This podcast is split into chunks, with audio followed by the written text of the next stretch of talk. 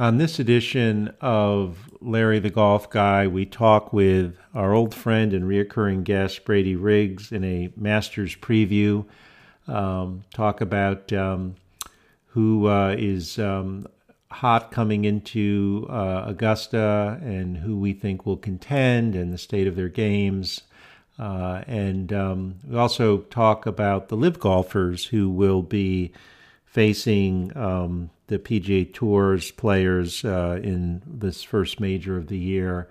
Uh, and um, also talk about uh, the lengthened 13th hole and distance generally and the USGA proposed model local rule uh, that came out a few weeks ago on a shortened golf ball for elite male competitors. And, and speaking of LIV, we also talk about the PGA Tour's uh, response to LIV with their latest structure with um, uh, the designated events, how those have evolved into limited field events with no cuts, and um, and we also wrap up with um, uh, Rose Zhang's victory in the Augusta National Women's Amateur. Uh, so all of that um, upcoming on this edition of Larry the Golf Guy with Top 100 teacher Brady Riggs. Well, welcome to another edition of Larry the Golf Guy. And we are fortunate to have our reoccurring guest, top 100 teacher, uh, Brady Riggs. Brady, good to see you. How are you doing? I'm doing great. Larry, what's going on with you? Well, it's that week. So we have to get together mm-hmm. because it's a tradition unlike any other. Um, Indeed it's it time for the Masters. Um, so we um, wanted to pick up with you. We haven't chatted for a few months, but um, we are now sort of done with um, a third of the season, uh, or three months, I should say, of the season, and um, kind of some interesting things going out there as we um, sort of get into Augusta. Um, and Scotty Scheffler seems to be kind of like where he was a year ago, kind of on a tear with wins at Phoenix and the players. Um, Jordan Spieth, as always, interesting in the mix a couple of times. Um, seemingly let a few things slip away at Bay Hill and, and at Tampa at the Valspar. Jon Rahm, victory out here in our neck of the woods uh, at Riviera. And uh, Rory's been playing well. Tell me your thoughts on the these guys and and any others as we sort of head into the Masters. Who's impressed you, and who do you kind of think uh, maybe has the pole position as we head into Augusta? Well, it's hard to not have Scheffler be the favorite at this point. You know, he's won a couple times this year. He's playing great. He just won the Players. He's the defending champion. He seems to be unfazed by the moment, regardless. You know, he's been he he he comes through in the clutch probably better than anybody in the game right now. So he's, I think, the the no doubt number one pick. Um, but there are guys that are playing well. Rory had a really good week at the match play, coming off a disappointing week at the players. So seems to be he's rounding into form with the new driver and new putter. He putted pretty well, especially the last couple days in Texas. So that was encouraging. I think that's really the thing that's been holding him back. Yeah. You know, when he's unable to execute at Augusta, usually in the in the early rounds, you know, he, he finds a way back into contention. But Rory's got to get through Thursday. You know, if he can get through Thursday, I think he'll be interesting. But he's been shooting himself out of the tournament on day one most yeah. most recently. So uh Rahm, you know, he had a great start to the season, obviously Kapalua and then in at Riviera, but I seems like he's not quite playing as well, but you know, he's pretty high standard in the beginning of the year that he was playing yeah. on. So when he's playing well, I don't know that there's anybody that's better than he is. Um, so he's going to be interesting. I think Homa is another guy who's just consistently week in and week out plays really good golf. He got out of his group at the match play, which was good. Um, Burns to me is really the the sleeper pick at this mm. point. So you know, he had a pretty poor start to the year, but yeah. found something. And, you know, guys that are on the rise in terms of recent form are always the most, to me, interesting picks to take because, you know, golf's a game of momentum. So they're playing really well at this point. I think Burns, you know, if it wasn't for Scheffler, don't you think we'd be talking about him yes. a lot more? Yes. I mean, he's won a lot of golf tournaments, you know, and, and, it's almost like nobody even talks about him. It's it's really bizarre, but he tends to win, you know. So I think he's a guy that he there's no missing pieces in his game, you know, at this point, and he's he's seems to be fine when the moment asks him to play really well. He plays really well, so he's my pick right now of the of ah. the sleepers. You know, I think. Oh, okay. I like I like him right now. I have I have him. I like. I think. I have a feeling Xander's due. You know, to have a really good week. You know, he's been playing pretty well. Also, you know, Jason Day is a pretty popular pick right now because he's he had is. so much consistency this year. Right. Um, and he had you know heartbreak at Augusta. He's had there. So yeah. I don't know. I, I, I have trouble pulling the trigger on him. I like Si Woo Kim this week. I think he's, you know, part of the. Okay. Yeah, I think he's playing good. Tom Kim, you know, great ball striker. I just don't know if he's playing as well, you know, Uh, out of the Korean South Korean contingent. So I, I like Si Woo this week too. I think there's it's it's pretty wide open. I was looking at the field today, and you know, 88 players this this week. Seems like a good 30 have a chance to win. I don't know which is what which is a, lot number in your head. That's probably yeah, more than I, usually, I would say, but I could see that. It's certainly more than you would normally say, right? I think so. You know, I think you know usually you're talking 15 max, right. you know, maybe 10. Right. Yeah. But it seems a lot more wide open than than it usually is. So that's interesting too because I mean even a guy like Tom Hoge, you know, hits it really really good. He he's, does. He's you know kind of seems like the right mindset to go down there and play well. You know, he's he's kind of an everyman, not afraid of it. So totally, I think it's, it's going to be an, a wide open tournament this week. You know, maybe Bernard Langer, we should consider him too. He's amazing, right? Ageless. I mean, it's just ridiculous. I mean, he's sixty. Was he sixty four? I think so. I mean, I whoever thought he'd get to Hale Irwin's number, but I was just going to say I thought Irwin's record as a senior was about as untouchable as there was a record in golf, and I never would have expected this. But he's been, I mean, obviously had a great career, you know, um, you know, during uh, uh, you know two Masters, et cetera, you know, during his regular time of the tour, but his his time as a senior and, and it's just been incredible. And at Augusta he's is you know as recently as a couple of years ago he's been in the mix on the weekends. It's remarkable right? It is. I mean considering what clubs he's hitting into those greens right. it's pretty astounding that he's able to still put up numbers. I mean it'd be hard to bet against him making the cut. Right. You know i mean he won the golf tournament twice. Granted it was ridiculously i mean 1985 right i mean right. it's just mind-boggling to think that a guy that won this golf tournament almost 40 years ago has a chance to go make a cut in it. That's amazing. But he does, you know. So I, I think he's he's going to be fun. I mean, that's kind of always one of the fun stories about Augusta. I think Larry Mize said this is his last time around. Right, so right. He has. That's kind of interesting. So, you know, it's all the great things that we love about the golf tournament. You know, the the women's am was great. You know, I thought that was, I know you talked about Rose Zhang, and she's of course from your alma mater, so you're a big yeah. fan. And yeah, I mean she's just a phenomenal player. The course always seems to bring out excitement on the back nine, so I think it, we could we could have a lot of people in contention this year. I think that would be really fun. It, it, it always, uh, you know, the famous line is the tournament never starts until the back nine on Sunday. And that always seems to be true. Well, we're definitely going to get to Rose. I definitely, as you would suspect, want to talk about her. But let, us go back because I don't know you and I have ever talked that much about Scotty, and I'm interested in the following. I mean, when you watch his his game is incredible, the short game, everything, you know, fearless, you know, in clutch, agreed. From a technical standpoint, and maybe this shows there's a lot more to the game than tech, technical stuff, but from a hmm. technical standpoint, you know, when you watch that swing, those feet all move around and stuff, especially with the driver. Um, I'm curious, kind of what your take is on that because it doesn't exactly look like a classic sort of, you know, he's not Adam Scott. I mean, I'm just sure, curious what you think of that.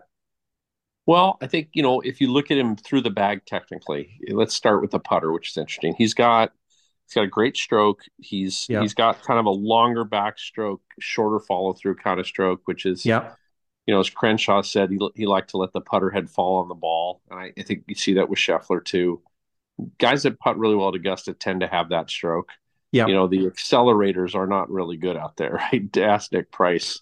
You know, just it's not a good way to putt, I, I don't think, at Augusta. So I, I, like his stroke for that. His short game, I mean, I don't think he gets enough credit for being. I, I, agree. He's amazing around the greens. He's fantastic. I mean, he's as good as anybody in the world right now when missing a green, you know, and that's why like guys like Hovland and and even Morikawa get a little scary to pick at Augusta because if you can't hit a pitch off a tight lie to an elevated green and have some serious confidence in what you're doing, probably going to have trouble doing that, you know. Right. And you're going to take some more routes to the hole that may be a little more conservative, which gets you further from the hole.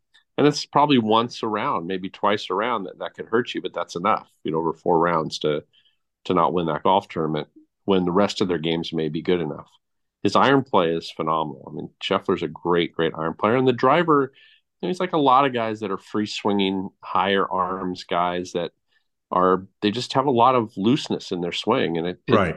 It's it's not like he's tight up there. You know, you don't ever get the sense like he's uh, no, that's technician. for sure. No, and I like that. He's not a technician. You know, he's he's definitely freewheeling. You talked about his feet moving all over. And what's interesting, I was going back and I looked at some swings of Seve back when he won at Augusta. And everybody talks about Justin Thomas's left foot and how it steps out and how we see that right. across the, the world in golf on the women's side and the men's side that yep. players are pushing off the front foot and getting airborne and all that stuff. But Seve did that, you know, 45 years ago. He was doing the same thing at Augusta. So it's not like it's new, but Scheffler doesn't really do it that way. You know, his feet are more flailing about than they are right. utilizing right. maximum ground reaction force. So I think from that standpoint, it's kind of interesting because he is, he just seems like a guy who's, who's just playing the game instead of trying to be a technician. Right. You know, and I think that there's something to be said for that at a place like Augusta where creativity and, you know, feel and trust are, are name of the game. And he's sort of built for that place. So he hits it high. And he's got those, uh, it's Nicklaus-esque, you know, with the higher hands at the top and the freedom. Right. So I, I think he's he's technically great, just a little weird with the feet. But if you he look at all the, the... the rest of his game, though, like whether all those other aspects of his game, I think are technically you know incredibly sound, and they're also kind of built for Augusta. Yeah, you know they have they have a freedom that that makes sense there. Yeah, no, that's fair. Um, it uh, and you know I and I know you admire this in teachers. You know, Randy Smith you know, taught him, taught Justin Leonard, very different players. Yeah. and, you know, I know you appreciate, you know, someone who's not just a method guy, but takes, you know, what he has to work with and makes the most of it. And um, obviously, Randy's taught a lot more people than just those two, but, you know, two notable people, really different games, right? I think, I mean, it sort of solidifies his career, in my opinion, as one of the best teachers of the generation because you know, it's one thing to teach one guy who swings one way, right? And then to try to teach everybody to swing like that one guy or girl or whatever. Right. But Randy Smith, I mean, you probably can't have two more different techniques right. than Scheffler and Justin Leonard, but they both suit those guys' game, you know? Like I look at Justin Leonard, remember, you know, flatter swing and, yep. you know, always had the top button buttoned you right. know, the polo and the whole thing, yeah. and sort of, you know, super conservative yeah. with his dress, played very close to the vest, makes sense. And then you got a guy like Scheffler who probably couldn't be any more different, and he gets the most out of both of them. So, yeah, I, I think Randy Smith deserves a lot of credit, but you know, I think the teachers get too much credit and too much blame. You know, the players probably deserve. they get it on both ends, right? they get it on both ends. So I think he's, you know, I think Scheffler's he's a special player, but it takes a really, really great coach to leave somebody alone. And when they have something unique in their swing, to let them be who they are. And he's done that. So hats off to him. He deserves all the credit he's getting right now. For sure. And I got to, you, you know, uh, I'm a big Jordan Spieth guy, so I got to spend a minute on him with you. I mean, he was sort of in the wilderness mm. for a few years, um, you know, kind of like um, Rory in terms of his start, you know, comes out on the tour, you know, just gangbusters, you know, wins, you know, uh, well, courtesy of Dustin's three putt, but you know, wins the U.S. Open, wins the Masters, you know, huge disappointment in 2016, of course, with the seven on the 12th hole, but then 2017, that stunning turnaround at the British Open against Kuchar. And, you know, so he's got at a really young age, he's three quarters of the way to the Grand Slam. Um, and, um, you know, played in the Byron Nelson when he was 16. I mean, just this stellar career. And then he kind of goes into the wilderness, but sticks with, you know, his guy Cameron. And he's won at least the last two years, two years ago, the Valero, last year, um, you know, courtesy a little bit of Cantlay's Lion, that bunker on 18, but, you know, wins the Heritage. Um, so he's, you know, been won each of the last two years. But he just, it's like, to me, he's like the most entertaining guy to watch because you don't know what's going to happen. He could miss a two foot putt. He could hit this crazy recovery shot. I mean, kind of all over the place, don't you think? Yeah, he's he's really turned into probably one of the most entertaining guys on the golf course to watch when it comes to tee to green and on the green.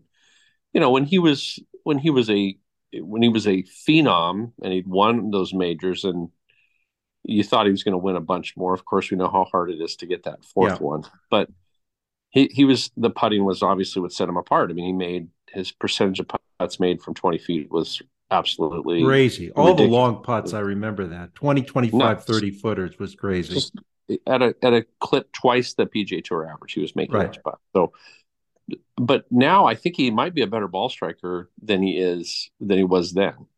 And you know that we've had this conversation about Jordan Spieth at this tournament, and I've said that I think Cameron McCormick and him are a great team, and that he should stick with him. Yeah, because I thought they were working on stuff that made perfect sense, and you know I think it's paid off that he's stuck with McCormick. I mean, you can yeah. see that he's he's hitting it better. He did have a big miss on the 17th hole uh, coming down the stretch, right where he hit in the water a couple. Weeks. Oh my ago. god, he just hit that so far right. That was a bad, bad, bad miss. But you know, other than that, he's he's hit the ball quite well, and he did make one of the best bogeys I think I've ever oh, seen. Totally That's ridiculous, right? but his short game is is phenomenal, and it's really a matter now if he can make putts. Right. You know, he tends to miss short ones uh, almost every week. And, you know, there's probably been a lot of Masters champions that have missed a putt inside six feet during the tournament. But there's other guys that have been, you know, 100% when you're talking yeah. about those shorter putts. I mean, that seems to be a trait. The guys are just not missing those putts because you're going to have them. You're going to have them on long lag putts that you're going to leave yourself oh, some, some sure. testy putts. Yeah. You miss a green and it's super tough to get it close. I mean, he, you're going to have to be incredibly solid in that range, and it makes you worry for him and for Rory that they both yeah. struggle on those shorter putts. So I, I think Spieth's got to be in anybody's top ten this week. You know, if you're picking, I think I can't imagine that he wouldn't be up there because he's won at that tournament. I was thinking today, I was thinking about it that like every year it's the Rory Masters Grand Slam talk, right? I right. Mean, it's every single year and we hardly we even don't even talk about it when it comes to Spieth and the PGA. I know, which is so weird because it's the exact same situation, right? Still, they're both playing for the same thing, but it's you know it's just not. It doesn't have the magnitude I don't think of Rory and Augusta because of what happened. You know when Rory hooked it on ten and watched it all go away. Yeah, yeah, that that 40 some odd whatever he shot that day i mean uh, that was just Brutal. painful to watch i don't think hard to. I still can vision him up there near the cabins. I never yeah. seen anyone that far left on ten, but um, you know that image is pretty there. So you talked about it being a fairly open tournament. I don't disagree. We got to talk in that regard about um, the. Uh, I think it's eighteen LIV golfers are playing, um, and um, uh, so this will be so interesting on so many levels. Um, I agree with the folks who say this is kind of significant, the Masters and the other majors, because it's the one chance we're going to see LIV people perform, you know, against top competition. And um, I just gotta, I, I just gotta wonder if they're really tournament ready. That's got to be. It, it's got to be hard to sort of be playing in these, you know, 54 hole and, you know, not particularly great courses and you know and and then you come into augusta i mean what do you think? I mean, you know, normally we'd look at that list of players, and you've got Cam Smith, who of course has been phenomenal at Augusta the last couple of years. Played with Scheffler last year in the final group. Um, and and and you know, and others. I mean, you know, there are a lot of names in that group, but you you think they could sort of contend? You know, just coming right off LIV into this tournament. I hope not. Um, I hope they play horribly. that would be that would be make me really happy. I think. I mean, Cam Smith's had a horrible year on a tour that's far less competitive than probably the Latin American tour. Yeah, he's played terribly, terribly. You have Koepka, who just won this last week on a golf course that probably isn't as good as Harding or Wilson at Griffith Park, for those of you in Los Angeles. um, DJ is DJ. I don't think it matters what DJ's playing in because he probably doesn't even know, probably couldn't spell the name of the tournament. So it's DJ being DJ. And then, you know, Patrick Reed played three decent rounds. Okay, great. I, I you know, what, what are you going to do? There's, there's the four guys I think that you have to look at and say, all right, if anybody's going to be in contention out of that group of of guys from that ridiculous tour, those would be the four guys that you would think might have have something to say about things. But it's going to be a bit of a test, you know, to see can you can you be in a completely non-competitive situation for the last six months and step out onto the biggest tournament in the world with all the the normal pressure that you have to try and win, but then you add this whole ridiculous thing with their their Pied Piper of stupidity, Norman leading the charge. You know, there's a lot of other things going on that that may be more than anyone wants to have to deal with. I don't know. It's it's an interesting week to see how they fare. I still don't know how a lot of those guys are in this field. I don't now know how Kevin Na's in this field. I don't know how Abraham Ancer's in this field. Thomas Pieters. there's a lot of guys that are in this field that you look at, you're like, how the heck is this guy in this field? But it'll probably be their last time. Well, I was going to say, I, I don't, uh, those one names you just picked off, I'm guessing, I don't know, it must be world ranking points, and they're right. all falling precipitously because the LIV events don't have world rankings. So for those folks, it probably would be their last time, unless right. they, you know, win a major or something. Or right. I mean, you see Schwartzel and DJ and Mickelson. Right. Well, they're the former champions. Right, former right? champions. They're going to play there as long as you know, as long as it's allowed for them to play. But the other guys, I think you're going to see them quickly falling by the wayside because, right, you know, they're they're just not going to be there. Joaquin Niemann's another guy I think who's kind of interesting. He talked about how, you know, he he likes that there's a competition between the two tours. I mean, the whole notion of them having some tournament with the two tours. Why would the PGA Tour do that? Why would they validate? Yeah, yeah, that, that ain't going to happen. That's not, not going to happen. It's not going to happen. And you know, I'd say in the next year we'll see something going on that tells us how much more money the Saudis want to invest into this ridiculous venture to try and sports wash their horrible human rights policies. I mean, it's just pretty obvious that this isn't going to work. You know, they've got the bounce out of it, whatever bounce they got, they got. But nobody's signing. Do you see anybody rushing to the LIV tour right now? Well, that's sort of the interesting thing, generally, right? To just talk about LIV. I mean, it's it's um, we had that flurry last year, of course, because it was just starting. But um, I'm trying to think, other than Thomas Pieters, um, trying to who I can't even think of who else has signed recently. Um, and um, so no, you don't see people rushing there. You do see, you know, a little belt tightening by the Saudis talking about some of these expenses. Now the teams are going to bear these expenses as opposed to, you know, the Saudis bearing them and and they seem to be cutting down on a few things. So the bottomless um endless pit of money, bottomless pit of money seems like it it has a limit. Um, and and who um, not tuning in to see the Crushers versus the Niblicks, right? I think it's so ridiculous. It's just, well, are, are they gonna? I, I've lost track. Are they gonna wear their team gear this week? I don't know. I mean, I that's kind of. A, I wish I knew the ins and outs of what Augusta National has told them is acceptable in terms of their promotion of their tour. You know, I mean, Norman came out with this ridiculous statement yesterday that all 18 guys yeah, in the field. They're going to be at the 18th hole. If one of them, guys, exactly, if one of them wins, they're all going to, it's going to be like right. the Ryder Cup. They're all right. going to be celebrating. and then Cameron Smith today was interviewed. I saw that. Yeah. And they they asked him the question, and he said, "I they must have kept it for me because I didn't hear about that as being right. planned." That was awesome. I saw that. He just threw his own countrymen right under the bus. It was fantastic. You know right. exactly what you expect. Gee, Norman lied. I'm shocked. I mean, all of us are flabbergasted that the guy would. I mean, it's just it's it's silly, dumb distraction. It'll be the biggest distraction this tournament, and then it'll wane at the U.S. Open. Yeah, it'll continue to go down, you know, from the PGA to the U.S. Open, eventually to to the Open Championship, and it'll be a non-factor. And those guys that have made those choices will not be on anybody's lips during the Ryder Cup in the United States, right? They're not right. going to be an issue. And Lee Westwood and Ian Poulter will think about what could have been in terms of their captaincies and vice captaincies because they're going to be done, and it'll be what it'll be. You know, it'll it'll fall away unless you know you see these guys winning major championships over the next you know four months, which seems unlikely, but I guess anything's possible.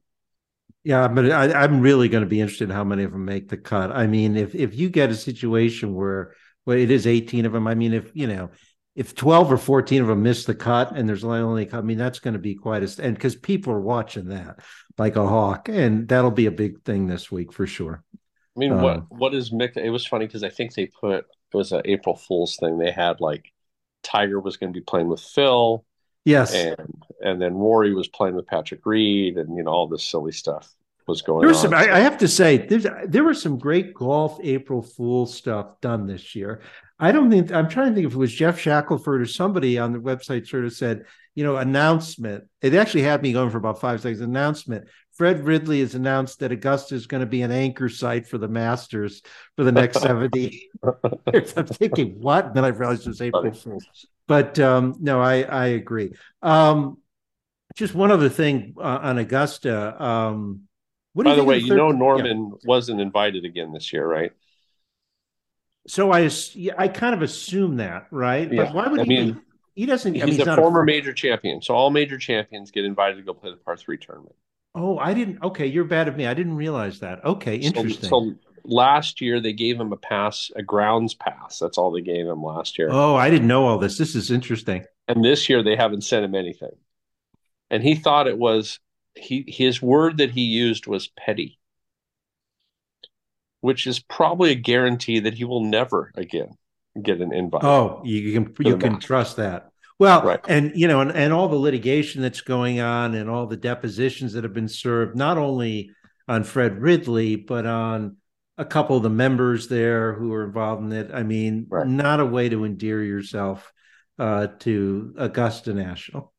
I did hear a funny thing because Dave Marr was going over past Masters, I think, on the on Sirius XM, and okay, he was talking about uh, he was talking to Adam Scott, and Adam Scott was talking about Norman and all, and obviously Augusta, and he said of all you know because that stretch we talked about it from '86 through PG, you know, through the Masters of '87, where Norman three times, yeah, in that span, he won the Saturday Slam.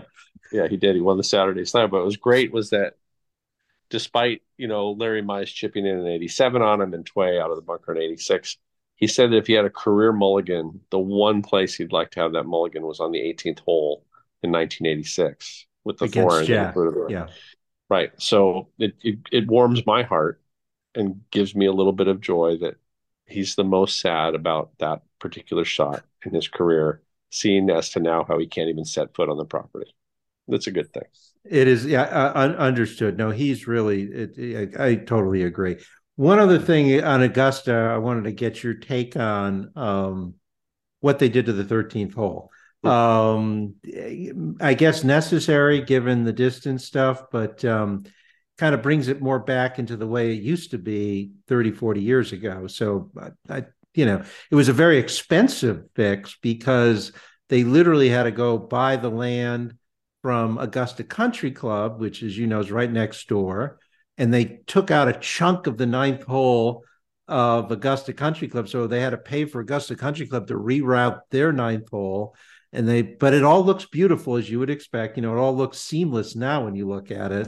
And although it takes about two minutes for them all to go to leave the 12th green and walk all the way up to this tee that they're going to use four times a year. But be that as it may, I mean, um, kind of restores the whole a little bit more to the risk reward, I think, that it used to be. Yeah, I was, it's interesting hearing the you know the players talk about 13 and 15. Yeah, you know, and how both those holes have changed quite significantly. Obviously, 13 they haven't played yet in, in tournament, but we'll see that this year. But you know, it's easier to draw through it than it is a driver. Right. Exactly. You know? So for the right-handed players in the field, obviously, I'm not trying to disrespect Mike Weir or Phil or, or Phil else. or Phil, right? Yeah. Or Bubba or Bubba, another you know great LIV champion um, you know, from from hitting the high cut, but it is easier to hook a three wood. You know, so um, hitting a high slinging three wood that goes right to left is a lot easier than trying to turn the driver over. And because of the length of the hole, hitting that high three wood won't get around the corner. So you're gonna see a lot of players hitting driver off that tee that haven't been.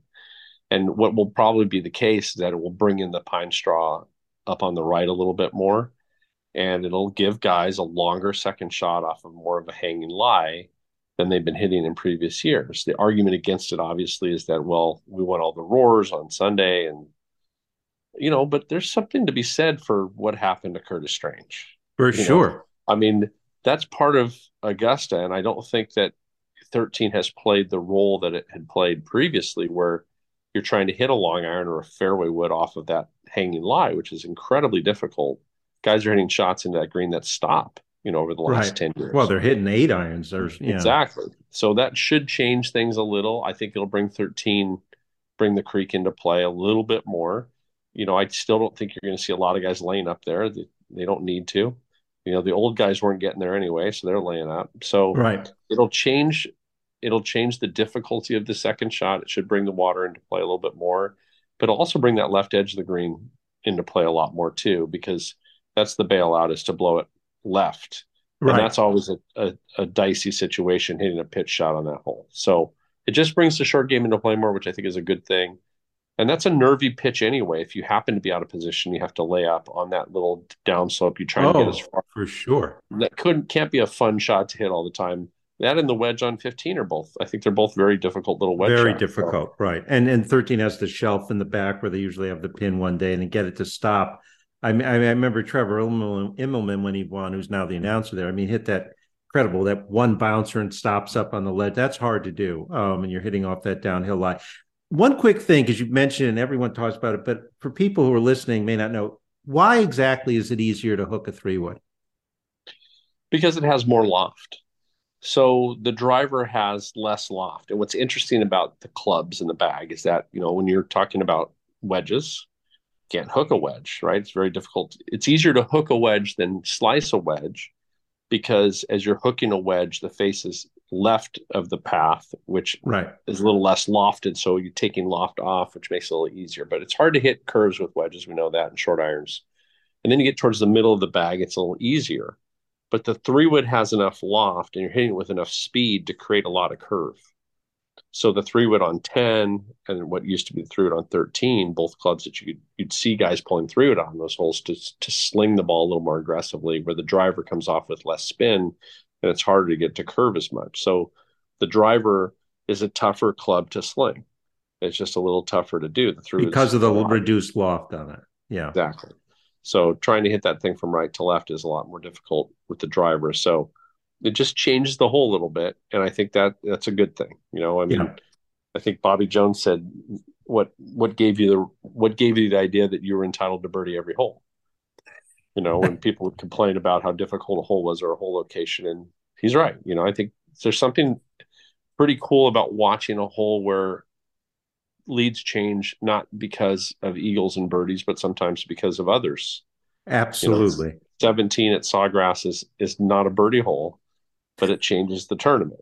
Totally. You know, and you can go through an 18 at Sawgrass, same thing, right? So is there something to be said about a hole that like 13 at Augusta, where now three still in play, as is four for most of the guys are still going to hit the green or get around it.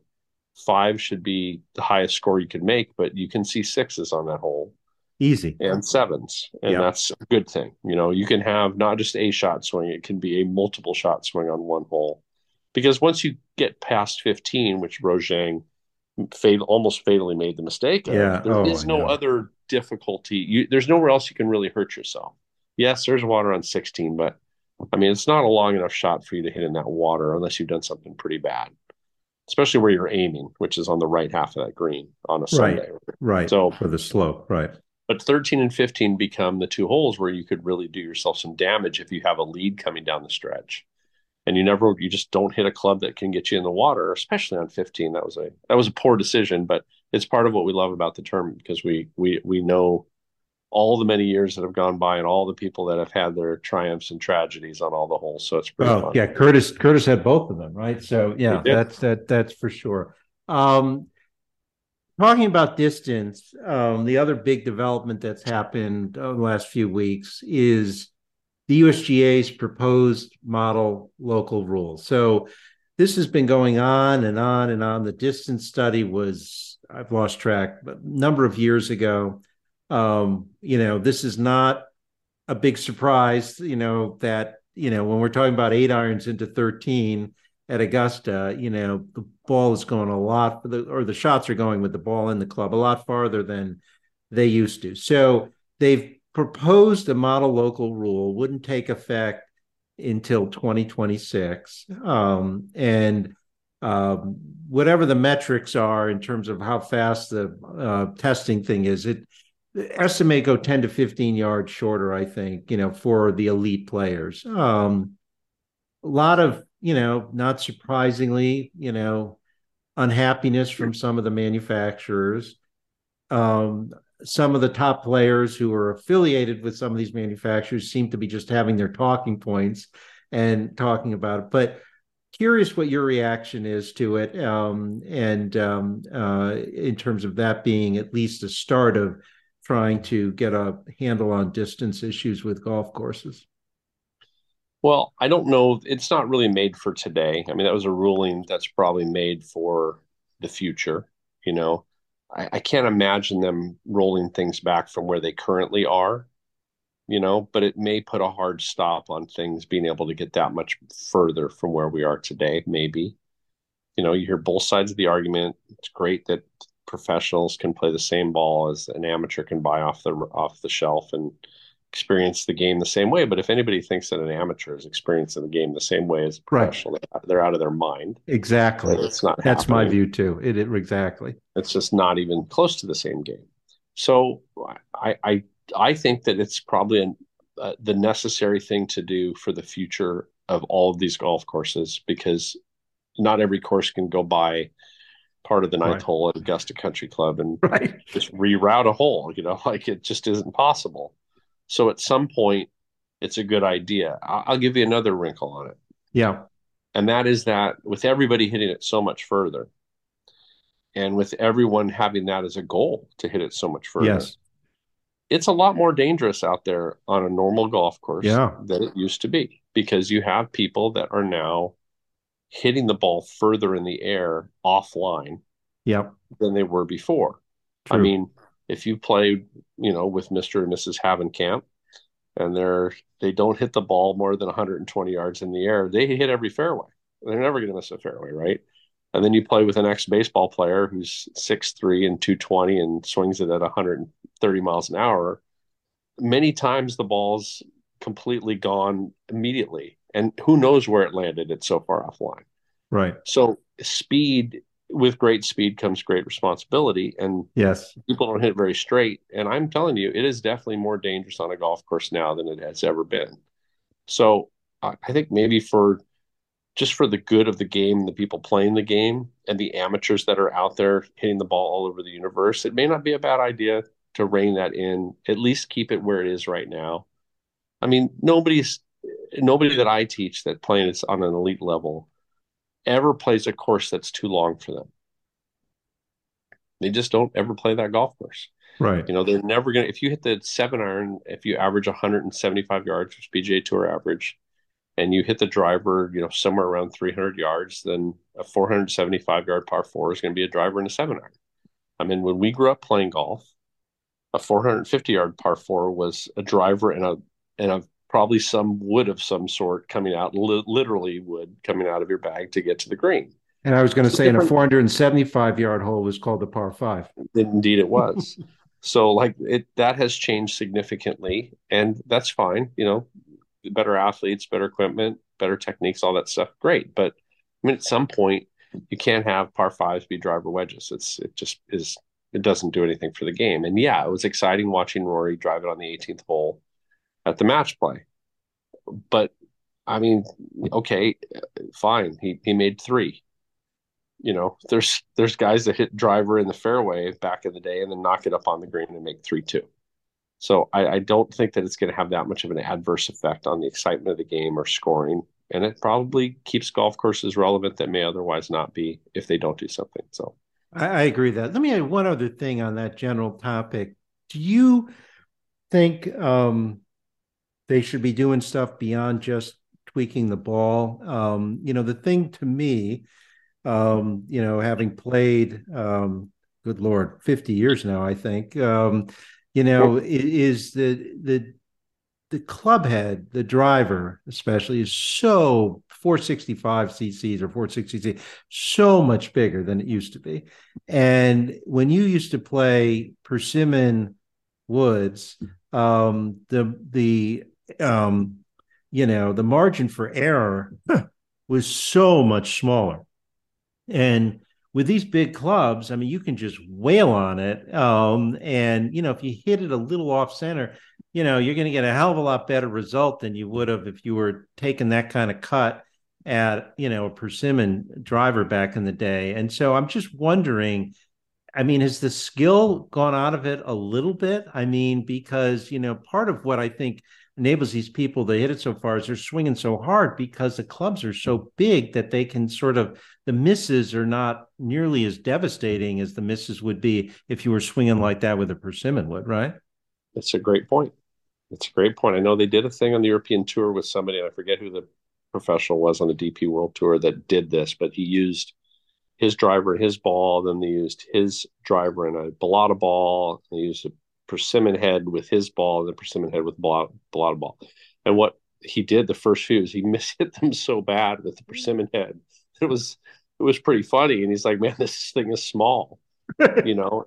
And not only are you mishitting the sweet spot, which is much much smaller, but the toe and the heel used to really cost you cost you dearly. Absolutely. And it's not the case anymore. I mean you can you can spray it a little bit all over that face and still get a pretty good result. Exactly. Right. And i don't know who the commentator was last last weekend but it was pretty interesting when he said that the driver used to be the hardest club in the bag to hit but now it's the easiest. Exactly. That's totally I, true. I don't disagree with that. So i think you know somewhere along the way there's things like that that would be a good thing to do I, I, think somebody mentioned, you know, take away the tee as an option, you know, for players can't use the tee.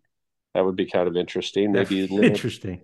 Limit the height of the tee. That's a possibility, I guess. Those are silly, but kind of interesting ideas. I'd love to see sand traps and bunkers become hazards again, where yeah they're raked with, you know, a, a much wider right. tooth than get some furrows going. Right, exactly. Yeah, where every ball that goes in there doesn't roll down to the bottom of a perfectly manicured, manicured bunker. It's a completely different shot to have to play and takes more oh, skill. Totally. Totally. You know, so if you start looking at those things, I, I, like that most courses have driven the higher rough off of the edges of the greens and made chipping areas because that yeah. is another thing strategically that and and skill wise that ch- that challenges players to have to be better at. But the other thing is that you know, look at the golf courses that that are tough and even some of the holes that are tough are just incredibly well designed. Yes. You know, like 10 at Riviera. Yeah. Uh, almost all the holes at Harbour Town. Yeah. You know, Colonial. There's courses that still hold up because they're shot making courses. Then you have to control your ball. Yeah. And you can't put length on a course and think it will matter to these guys. It's just not going to make any difference. Right. You have to have dog legs. You have to have things in the way. You know, wind and firmness are the only two things that make any difference. If you have the green soft enough and there's no wind, you could have an 8,000 yard golf course and they're going to shoot 65. Yeah, totally, totally agree with that. So um, I agree. One other thing for I, because I do want to get to the women's game in a second, but um, the PGA Tour, we talked a little about LIV and the PGA Tour's response.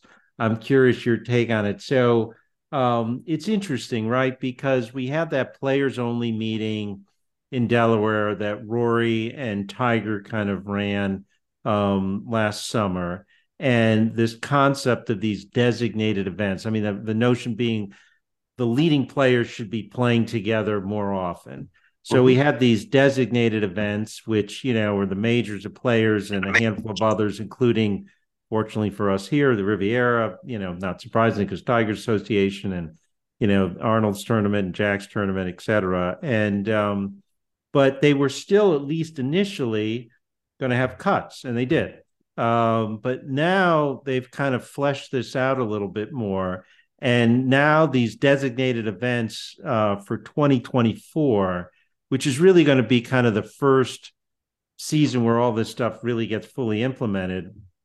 In addition to getting around the rid of the wraparound, we're going to have these designated events with only 60 to 70 players. Um, and the thing personally that I struggle with, no cuts.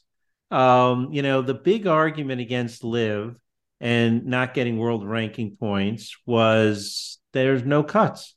Um, and um, I understand there's still lots of differences in terms of qualifying for these everything than than LIV. Yeah. I'm not saying that there still aren't differences, but I don't understand why there couldn't be cuts. You just mentioned, or we were just talking about Augusta, which does not have that many more players than these designated events, maybe close to 90.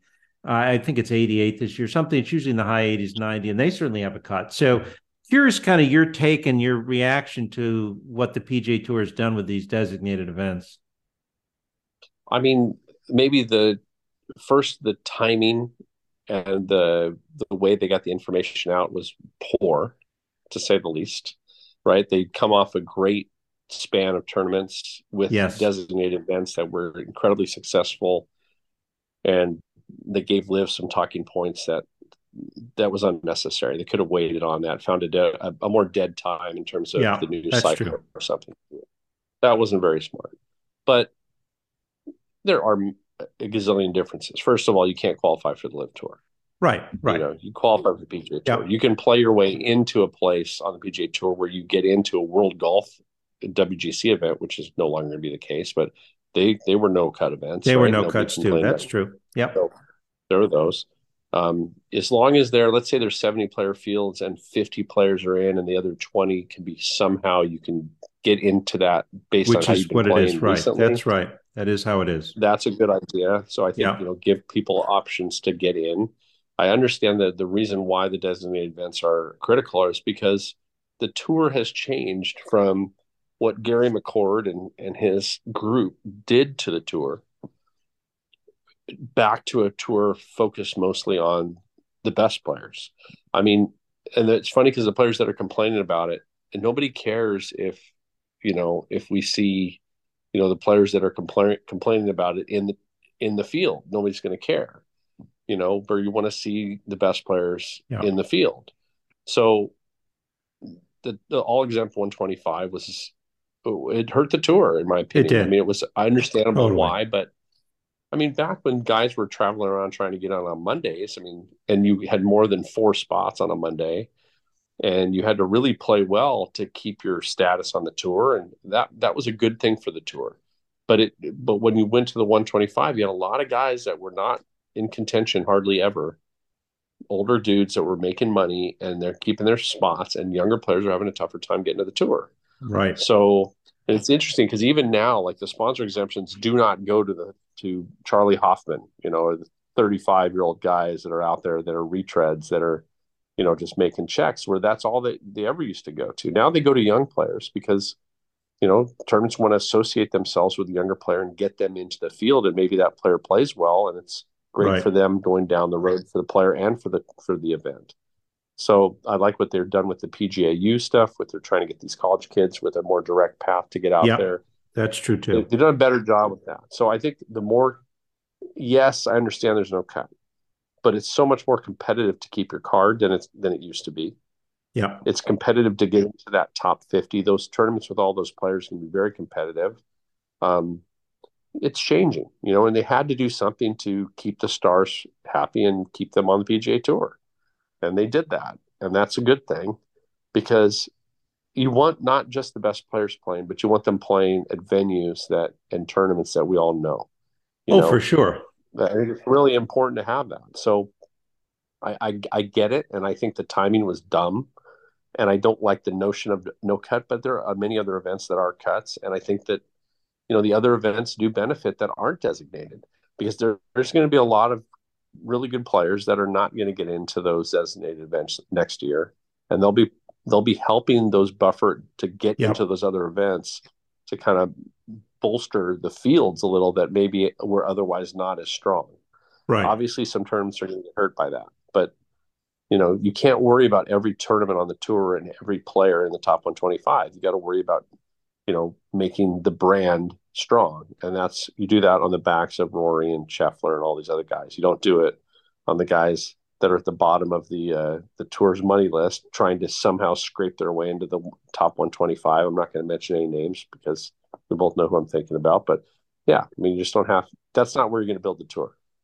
No, I, really that that part that part I agree with. I think they could have done this and still had cuts, but but I agree with all the other changes, and I particularly I'm glad you mentioned Gary McCord and the All Exempt Tour because I was actually thinking about that. One of my favorite golf books of all time um, is Frank Beard's book of his year on the tour in 1969, written with the great Dick Schaap um uh and it is an incredible i mean and he was very frank beard would you know every night sort of he had a cassette tape recorder he brought with him all year long and he would talk into it and send the tapes back to new york to dick schaap and they put together this book and and frank you know turns out he was the leading money winner in 1969 um and of course you know he had kind of a sad um, tailspin to his career. He was became an alcoholic and everything, and and he's been very open about that. But um, the reason I mention all that is because he was so focused on being in the top sixty, sort of to get sure. his card for for the next year. Because you know, it, as you were alluding to, if you didn't. And you weren't you you were sitting there. You were a rabbit, right? That's what they used to call them, the rabbits. They would hop exactly. from tournament yep. to tournament, and try to get them into the tournament on Monday qualifiers. So it was a big dividing line between the top 60 and the rest of the tour. And we lost that. Um, and in retrospect, that was a bad thing to lose because it just diluted the product, right? Um, and, yep. uh, you know, you were sort of benefiting, you know, not to be harsh here, but the bottom half of the, um, uh, of the tour and the negative was not just the top players, but us as consumers of it, um, not having as good a product. Yep, I agree. And I think, you know, it's better for everyone and the sport when you know where all the best players are going to play every year. Yeah. That's a good thing. And I understand that, you know, the Valspars and those events, they, San Antonio, whatever it is, they, they all want to have their, you know, players come out and play in those events that are recognizable. But players aren't going to play 30 events a year. They're just not going to do right. that. You know, so it, it's better if all the best players are going on a more regular basis. If you don't have that, you have tennis. You know, where the right. only time they ever play in the same event is the majors, right? Yeah, that's right. Right. It's a it's a completely irrelevant tour, you know, and you want it to matter. So to do that, you have to find a way to get them out there on those on that number of terms because it's not about the money. You know, if a player doesn't, it's it's why the match play is not working you know, that's why taking them out, we'll go we'll go to Australia and play, you know, we'll play a Melbourne Country Club. Everybody will want to go there and we'll throw a lot of money at it. Nobody's going to go because nobody wants to go over there because they're making plenty of money not going. Right. You know, there's certain things you can't just you can't throw the money at and make it work. You know, it has to have some relevance. It has to be within the flow of a season. And we know kind of where those breaks need to be right before a major, you know, it's a good right. time to take a break. Right. Well, okay, if you're that if you're that event right before the major, you know, you're going to have Ian Poulter be your champion at Houston one year because this is the, the, the, class of the competition that you're getting. So, you know, but basically, like that's just the nature of it. You know, this, you can't. Not everything's going to be perfect, but it's important to have those guys playing all the time. I think. Yeah, I, I agree with that. Um, so let me kind of uh, close you out and go back to Augusta and Rose. Mm-hmm um, because um, uh, I I am a big fan of hers. Um, I think you know, and I and I you've said this, I've said this, and I actually heard a couple of people on TV say this the other day that she is clearly the number one amateur, male or female, in the world. Um, and um, so interesting, right? Those first two days. So just to back up, so people know this. So this um, it's called the Augusta National Women's Amateur, but they actually only play the final round only at Augusta after a cut. The first two rounds are played. I don't even remember the name of the course. Some course in Augusta, in in the town of Augusta, not to be confused with right. Augusta National or Augusta Country Club. It's neither one. Um, and she just dominated those first two days.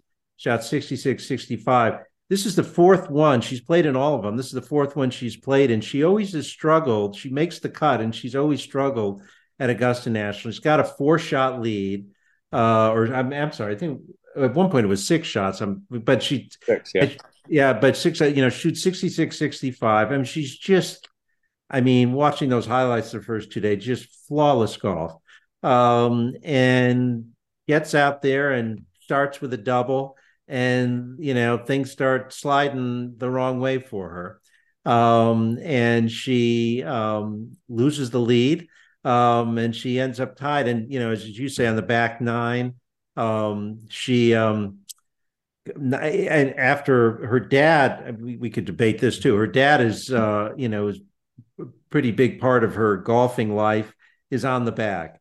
Um, and they have a big discussion over that shot on 15 and she insists on going for it. And of course knocks in the water makes six and um, ends up in a playoff which she ends up winning what did you sort of think watching all that i mean it's so interesting because she is so metro it's just so it's just almost hogan-esque in the way you know every shot every iron seems to be exactly pin high uh, it may be left or right, pin high, you know, drive always in play, you know, but things were slipping there at Augusta for her. Yeah, I think it's Champions Retreat. Is that the name of it? That's the name. You got it. Champions Retreat. Very good. That's right. Right. So she obviously dominated the first two rounds, and then you know it's weird they have that practice round on on Friday, which right. so there's a day in between. I should mention that too. So it's Wednesday, Thursday, right. the first two rounds, cuts made, and then you get a practice round Friday, and then the tournament final round right. is Saturday. It's which is weird. I've never very very strange, right? That yeah, that's very the way strange. they do it, but they do it that way, and and so whatever incredible momentum she had after the first two rounds was gone by the time she teed off on the first hole at Augusta. And she had had, like you said, some a lack of success there in the previous uh, and was that she played in. So it was kind of interesting watching it slip from her. And her dad doesn't usually caddy for her, right. you know. And so this was the first time he's on the bag, and he was the one trying to convince her to go for it. Right which was, you know, look, uh, let me tell you, as a dad of a daughter who plays competitive golf, I was got. This is why I wanted to ask you this because, of course, you know, just for our listeners, I mean, Brady's both of Brady's daughters are phenomenal athletes. They were phenomenal soccer players, and just to show how much athletic talent they have, the younger one, Maddie, um, uh, or the, I'm getting them mixed up, right? Which, older, which yes. is older one. Sorry about that. My apologies, Maddie. The older one, you know, turns to golf in like 10th grade and, you know, is so talented. You know, she ends up getting a, scholarship playing at Irvine. Um, and she's a tremendous player. So you know what it's like to have a daughter who is, you know, playing at that level, right? Yeah, and I she overcame bad coaching clearly and and managed to play. But I did caddy for her a lot, and I coached her in college golf as a coach at UC Irvine. So I, have right. been in that situation enough times, right. And I can tell you what you don't do is talk her out of what she wants to do, right? Because right. when it fails, which it almost always will, it will be your fault. There's no question about it, and you have to own that one because you're the dummy that took her off the club or off the thing that she wanted to do and you know you learn as a, as any caddy learns and especially as a father that it's better if they make their own decision and, and go for it and feel good about it than to make the decision that you want them to make. That almost always doesn't work in anything. Well, and in golf, right? We all know. I mean, you've got to have That's a commitment horrifying. when you get over the ball, and right. it's hard to be committed when it wasn't your decision, right? And it was pretty interesting her, hearing her talk about it because she was so diplomatic about it. And she yeah. so tell me about. It. So I actually what I didn't watch it. I just read about. it. So what did she say? She said like you know you know, we're talking about it, and you know, I'd I'd found something in my swing, and you know, backtrack a little right, bit. Right. She, the rain delay saved her. You know, she was just yes. playing not. She was playing poorly, and the rain delay gave her a big opportunity to go sort things out, and she did not call her coach George Pinnell. She didn't reach out to him. She just go work it out on her own, which she's pretty famous for doing that by herself. But anyway, when she gets back out there and they're on the 15th hole, and he's trying to talk her into it, and then she decides to do it and then hits it in the water and barely makes bogey. You know, made a six footer for bogey back up the hill after she ran it past after she hit the wedge past the hole, which she said if she didn't make that putt, she was a goner. That's what she said. Pretty really? interesting. Wow, that's that, interesting that, that she said that. Yeah, but it was pretty funny because she was talking about their conversation and she was not blaming him in any way publicly. So she did a very good job of hiding sort of her, you know, she could have easily said, "Yeah, the old man told me to go for it. I shouldn't have done that." But it shows you like it doesn't matter what level it is, you have to stay committed. So she she should have with a two shot lead at that point very simply hit it down the left side in front of the water, hit a wedge up on the green, made four or five, whatever it was, because that's the last hard shot right that you got, right? So like when you're watching this tournament, like we've watched so many times, that's the last time you're in major trouble is when you're trying to hit that second shot on 15. Once you get it over the water on 15, you're kind of you're kind of in the clear. You know, yes, right. 16 has water, but you can blow it right on that hole and yeah. have it roll down the hill. Even if you hit it on the right half of the green, you can still make par there. But it's 15, that second shot, that is the last spot of, of bother that you have to deal with. And she didn't deal with it very well. No. She got away with it.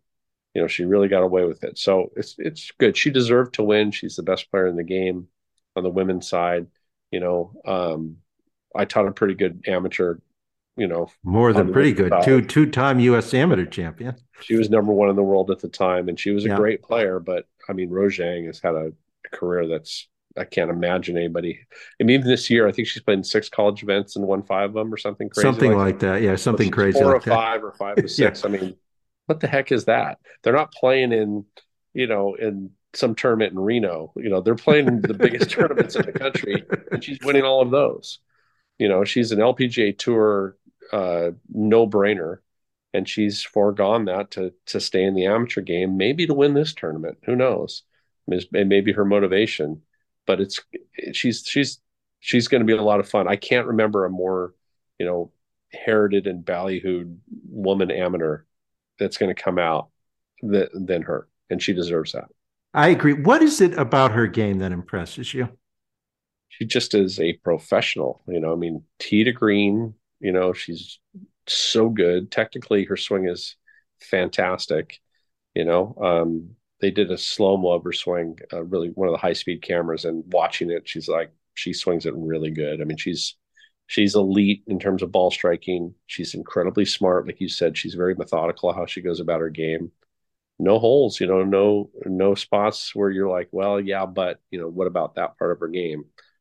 Don't see that with her, you know don't see that. I think she's got as well rounded a game as anybody right now in the world of golf. Period. You know, I'm not, as I've said to you many times, you know how I feel about the women's game. Yeah. I think they play, they play, they're better tee to green than the guys when it comes to their ability to hit balls, hit, hit the ball solid and control distance and hit it solid, hit it straight. They're, Minjee was, her stats were ridiculous last year. Yeah, I know. Compared to the entire world of golf. So, and this Rose Zhang is that good. So can't wait to see her out on tour playing, you know, against the best players in the world week in and week out. It's gonna be a lot of fun to see her. It, it is. I think. I think she's that's going to be happening in a couple of months. I, I don't know if you did hear this. though. was she? I guess today, her and her teammate Rachel Heck were out watching the golf today, and I think I forget who was playing. I think it was Tiger and Rory or somebody were playing a practice round, and those two were just out watching the guys play and they were on the 12th hole and I, I, might be getting the story wrong but i think this is what happened that tiger stopped and you know walked over and said congratulations as did rory and they both said hey everybody this is the Augusta National women's amateur champion rose zhang and everybody clapped for her. So what That's a great neat. very cool you know that they took the time to do that and you know game recognizes game.